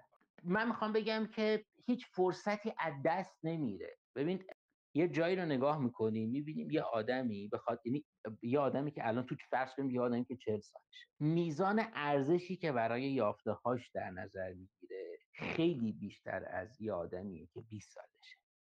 پس حتما شیب رشد یه آدم چهل ساله از نقطه صفر مرزی میتونه خیلی ایمن‌تر از یک آدمی باشه که بیست سالشه. این از این، یعنی یه آدم چهل ساله به نظر من تومنینه و بلوغ بیشتری داره در مواجهه منابعی که به اون میتونن سرمایه هویتی بدن. یک دو حتما یه تراپیست، نه این که من تراپیستم ها، نه، من اینجا دارم از قباد حق محمدی که یه زندگی کرده هم میزنم. حتما یک درمانگر، حتما، واقعا کلمه درمانگر من از کلمه مشاور استفاده نمی کنم، حتما یه تراپیست میتونه در مرهم گذاشتن بر روی زخم این حسرت به من کمک کنه که من از این حفره روانی که امروز توش افتادم و هی تلاش من داره منو دور خودم میگردونه رها بده.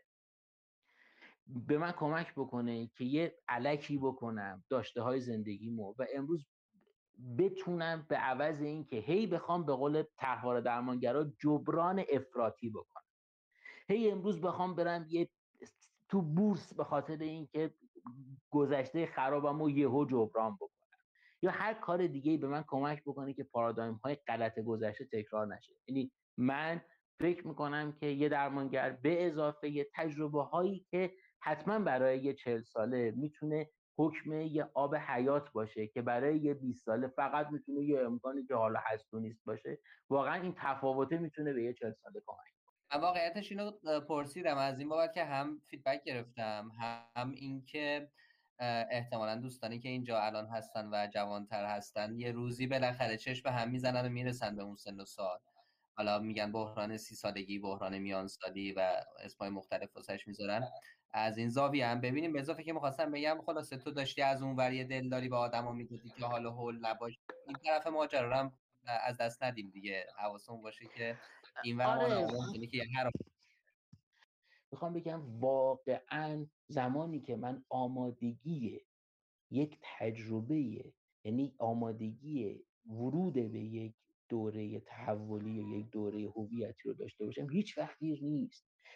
یا اصلا یه بیزینسمن رو نگاه میکنیم میگیم هی پشت هم داره خطا میکنه، بابا یه جایی بگو آره من دارم اشتباه میکنم، یه جایی دست بردار از تفکری که تا الان کار نکرده و از اونجا به بعد به نظر من محمد تحول شروع میشه. جایی که من دست بردارم از اصرار رو پارادایم هایی که جواب نمیده و فکر میکنم اگر دست بردارم هویتمو از دست دادم، نه، من اگه دست بردارم اتفاقا یه دنیای جدید رو تجربه کنم. زنده باد قباد جان، خیلی ازتون ممنونم، خیلی محبت کردیم. خانم درسا صفایی، اگه اسمشون رو درست بخونم، بله، درخواست دارن که صحبت کنن، اگه اجازه بدین ایشون هم صحبت کنن که تجربهشون با ما به اشتراک بذارن. خانم صفایی ما میشنن. سلام، ممنون از توضیحاتتون. راستش یه سوالی داشتم در مورد جستجو و تغییر فیلد. راستش به نظر من دو تا مسئله هست که یعنی آدم توش گیر میکنن که نمیدونن که مثلا تا کجا باید جستجو کنن، کجا باید دیگه تعهد داشته باشن به فیلد الانشون. و دو تا مسئله ای که هست، یکی این که توی فیلدی که الان هستن ممکنه شکست بخورن و بعدش برن مثلا دنبال فیلدهای دیگه بگردن و برای فرار از شکستشون فکر کنن در جای کافی برای اون فیلدی که الان دارن توش کار میکنن خوب نیستن، ولی خب شاید واقعا اینطوری نباشه و شاید یه شکست تجربه کردن و میتونن دوباره تلاش کنن و به موفقیت برسن، یا اینکه مثلا وابسته میشن به فیلدشون به خاطر موفقیتایی که کسب کردن، در صورتی که قلباً اون فیلد رو دوست ندارن ولی به خاطر حالا درآمدی که دارن، به خاطر موفقیتایی که کسب کردن، به اون وابسته میشن. کجا میشه این ترید آف رو پیدا کرد؟ اینکه واقعا ما بتونیم علاقمون رو پیدا کنیم و بدونیم که فرار نمی‌کنیم از شکستمون یا اینکه وابسته نشدیم. این راستش برای خودم سواله و می‌خواستم اگر امکانش هست یه توضیحی بدیم، ممنون میشم.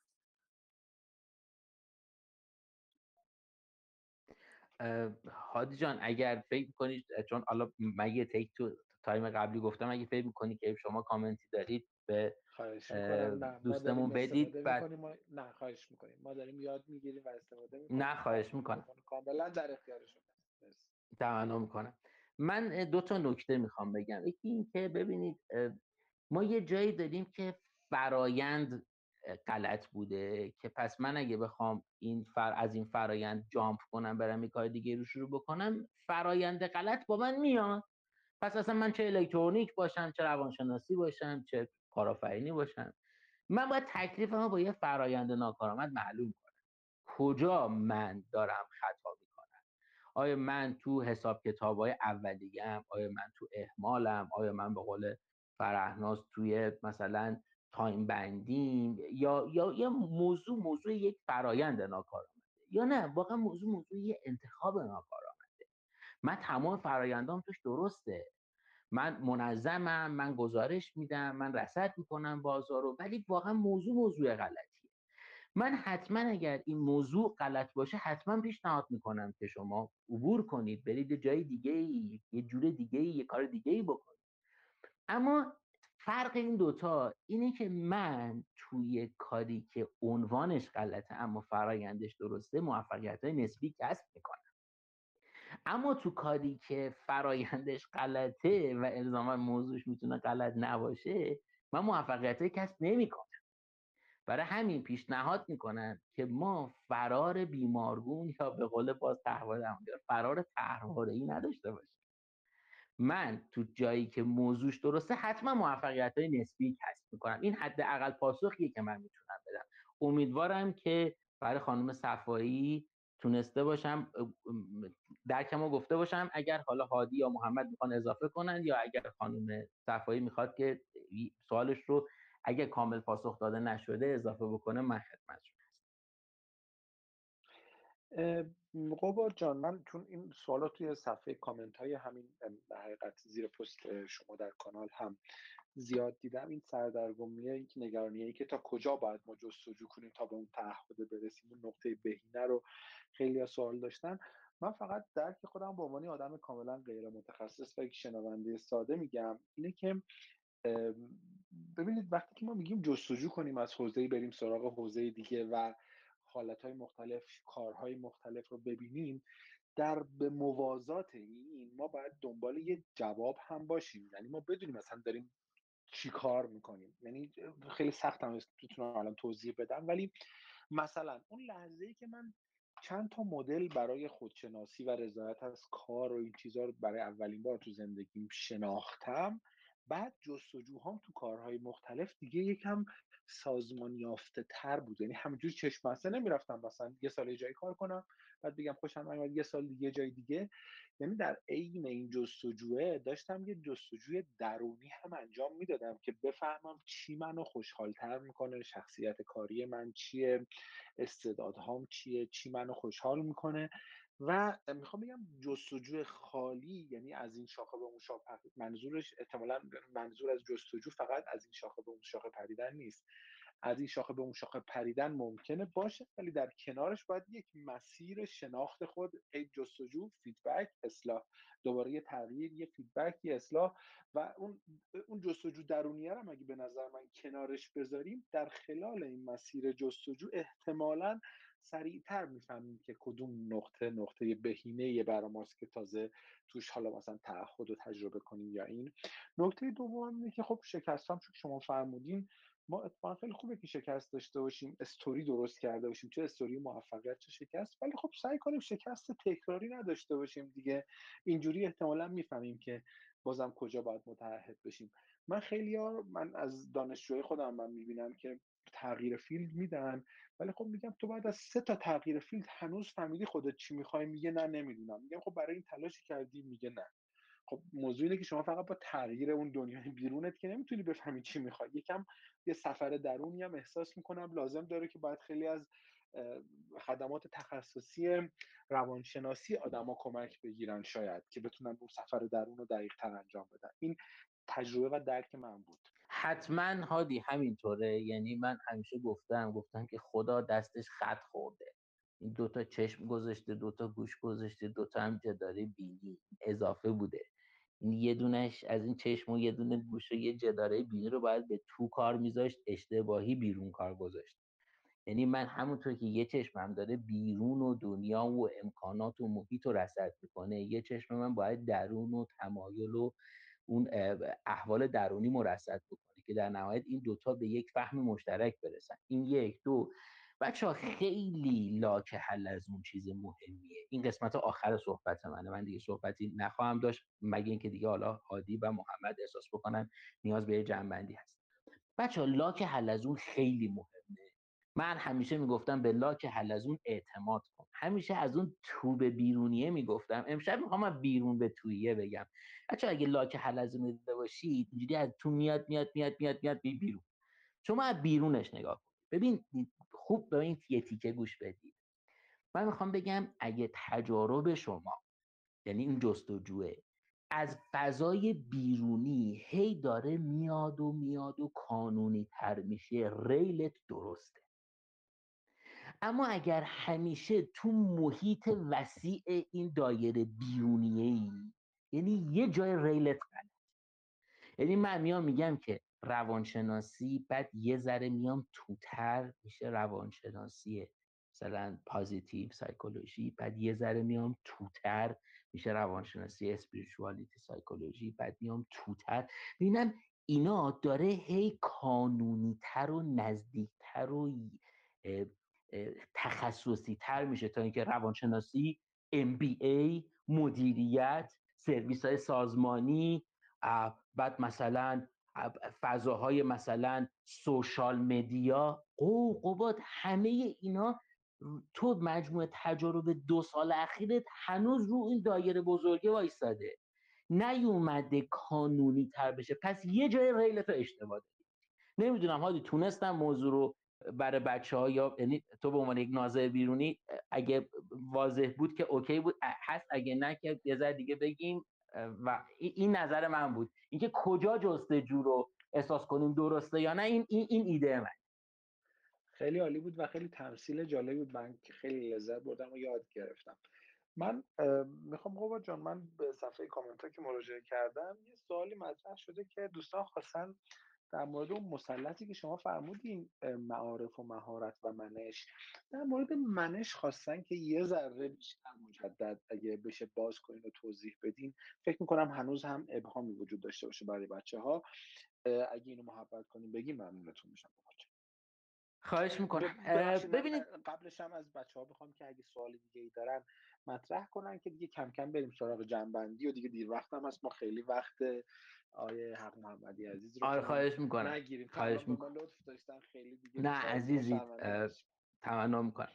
بچه ها منش یه مثلث فرض کنید که سه تا ضلع داره. یعنی اونجوری که گفتیم شایستگی سه تا ضلع داره، مهارت منش، معارف منش هم سه تا ضلع داره. یه ضلع منش ارزش‌ها و باورها و اعتقادات. این ولیو من قباد چیه؟ ببین اگه صرفا ولیو من پوله که خب بیچاره بینوا فلک زده در به در آواره، این مال بابام بوده. خب برای چی میری یه مراجعه میبینید این همه تهوع میاره رود میگیری صد و شصت تومن؟ خب بری یه آموزش سازمانی میدی نصف روز میگیری شش میلیون تومن. چه دردی داری؟ خب اینجاست که ولیوها و ارزشها یه ور منش رو میسازه. هادی تو خودت میدونی آموزش سازمانی و عملا مثلا بردش، برد مالیش و بعد برد مسئولیتیش خیلی می‌صرفه، یعنی مسئولیتش به نسبت کم و برد مالیش به نسبت زیاد، برعکس درمان برد مالیش کم مسئولیت‌های زیاده. ولی من ور یه ور منش هم میگه که این ارزش‌های من اینه که من تو ماکسیموم بازاری که تو فضای سازمانی داشته باشم، من دو تا بعد از ظهر درمانو ادامه میدم. یعنی برای خودم تو میشن استیتمنت هم نوشتم که اگه من به یک قول تبدیل شم، من دو تا بعد از ظهر رو صندلی درمان میشینم مراجع میبینم، چون این برام ولیوه، این برام ارزشه، این به من این, این یه ور معناست برای من. من میشینم مراجعه هایی که پی دی ان، پرسونالیتی دیزوردرن و خیلی پیچیدن رو میبینم، چون این کار رو دوست دارن، این کار موضوعش مالی نیست. پس یه ور منش اون ارزش ها، باورها و اعتقادات منه. اوکی، من خیلی شفاف میگم من یه آدم مذهبی ام و و و, و اینم انتخابم، دوستش هم دارم. مثلا دعای ابو حمزه صومالی هم از ترجمه دکتر سروش میخونم و باشم تو صلح هم. این منم. پس یه وره منش ارزش ها، باورها، اعتقاد. یه وره منش حوزه نگرش ها و حوزه جهانبینیه. نظر من در مورد فرزند، نظر من در مورد کار، نظر من در مورد میهن، نظر من در مورد زناشویی، اینو جهانبینی منه. پس یه وره منش یه وره منش میشه نگرش ها و جهانبینی. اوکی. وره سوم منش میشه صفات، روحیات و تمایلات. من قباد حق محمدی چی منو معرفی میکنه؟ مثلا میگن قباد آدم مهربونیه، یا مثلا قباد آدمی که جزئیات یه موضوعی رو باز میکنه. این این جزء صفات منه. من مثلا من یه روحیه جنگ، من عاشق سامورایی‌ام، یعنی من اصلا ح... یکی از اون چیزایی که خیلی دوست دارم، تا خانومم هنوز اوکی نیست بخاطر اینکه من باید یه اتاق برای خودم چه چه که از این یه یه ست سگانه یه شمشیر سامورایی داشته باشم. من عاشق سامورایی ام، چون فکر می‌کنم روحیه‌ام جنگجوه. من عاشق خط شکنی ام. من برای خط نگهداری آدم بسیار مزخرفی ام. من هیچ وقت نتونستم خط نگهدار خوبی باشم و من به شدت خط شکن خوبی ام. یعنی این جزء روحیاتم. من تمایلات خودم میشناسم. من مثلا با یه شعر معنوی زار زار گریه‌ام میگیره، این میلمه. من نمیتونم مثلا فکر کنم که میتونم میلمو میس کنم. میدونید میخوام چی بگم؟ پس منش ترکیبی است از اضلاع ارزش‌ها، باورها، اعتقادات که در یه زلشه، نگرش و جهانبینی در یه زل دیگه‌شه و صفات و روحیات و تمایلات هم یه زل دیگه‌شه. امیدوارم این انقدر در مورد منش گفتنه فعلا کار رو انداخته باشه تا بعد. مرسی قباد جان، خیلی لطف کردیم. خواهش میکنم. مرسی از محمد نجفی و مرسی از هادی افشاری عزیز که من یه جمله رو ازتون شنیدم چند شب پیش که داشته در مورد ارزش درآمد داشتن صحبت میگه. این جمله آخری بود که با این گفتگوها اون بحث تعهد ما، تعهد اجتماعی ماست و من واقعا خوشحالم که منم یه سهمی تو این تعهد اجتماعی داشتم. ما خیلی وقتا خیلی به دکور زندگیمون، به بازسازی خونمون خیلی فکر میکنیم، اما کوچمون برامون خیلی مهم نیست و فکر میکنم که آدمهای رشد یافته یا جوامع رشد یافته جوامعی هستند که یه ور از سرمایه‌شون و یه وقت یه بخشی از وقتشون رو به اجتماعشون میدن و من اینکه این فرصت بهم داده شد که بتونم یه خدمتی به اجتماع خودم بکنم به عنوان یک مسئولیت اجتماعی خیلی خوشحالم و اینکه شما یه همچین بستری رو ایجاد کردید. بازم خیلی خوشحالم که یه همچین چراغی هست که روشنه و بچه ها میتونن که ازش استفاده بکنن. یه بگی بخوام یه جمله به همه اعضای گروه بگم، میخوام بگم که خواهش میکنم که خیلی خیلی خیلی خیلی نزدیک به زندگیتون نگاه نکنید. بعضی وقتا یکم از دور وایسید به زندگیتون نگاه بکنید. زندگی تو نمای خیلی خیلی کلوزآپ خیلی تراژیکه. بعضی وقتا که یکم فاصله میگیرید زندگی اون بعد کمیک خودش رو نشون میده. خیلی نترسیم. ما من فکر می‌کنم خیلی خیلی وقتا میترسیم و توصیه هم نه باور کنید که نه به عنوان یه درمانگر که مثلا بخوام از صنف خودم، بحث صنفی نیست، ولی واقعا از یک درمانگر کمک بگیرید که بهتون کمک بکنه، که بعضی وقتا باهاتون فکر بکنه. قرار نیست کسی به شما ادوایزی و توصیه و مشورتی بده. قرار خیلی وقتا شنونده در توی شما باشه. دوستتون دارم، دمتونم گرم، از همتون ممنون که امشب به تجربیات و درک من گوش دادید و هادی افشاری که جلسه رو مدیریت کرد، ممنونم که این فرصت فراهم شد. خیلی از شما متشکرم قباد جان، خیلی محبت کردید، من خودم خیلی یاد گرفتم و الان من سه چهار صفحه آچار یادداشت برداشتم و خلاصه الان باید برم کم هضم کنم اینا رو و خیلی لذت بردم. ممنون از وقتی که گذاشتید. خیلی مخلصی. منم تشکر می‌کنم. مرسی. از محمد و فاطمه عزیزم خیلی تشکر میکنم که این بستر رو فراهم کردن که هم با هم صحبت کنیم. من به دوستان عزیزم که مشارکت کردن و گوش کردن از اونا هم تشکر میکنم که به واسطه شماست که ما این بستر رو میتونیم اصلا چراغش رو به فرموده قباد روشن نگه داریم. توی کانال هم یه نظرسنجی هم گذاشتیم که لطف کنین جواب بدید و تا الان پانزده نفر رای دادن که سیزده نفر گفتن قطعاً توصیه میکنم این گفتگو رو به بقیه و چون اینو ما ضبط میکنیم و بعداً در اختیار بقیه قرار میدیم و بقیه هم میخوام که شرکت کنیم توی این نظرسنجی. ادامه این بحث رو هم هم از شما شنونده‌های عزیزمون، هم از قباد عزیز میخوام که توی شبکه‌های اجتماعی بیست و سی توی کامنت ها اگه بچه‌ها سوالی داشتن، شما فرصتی کردیم بیاین یه جوابی بدیم. این بحث رو شاید بتونیم اونجا هم ادامه بدیم.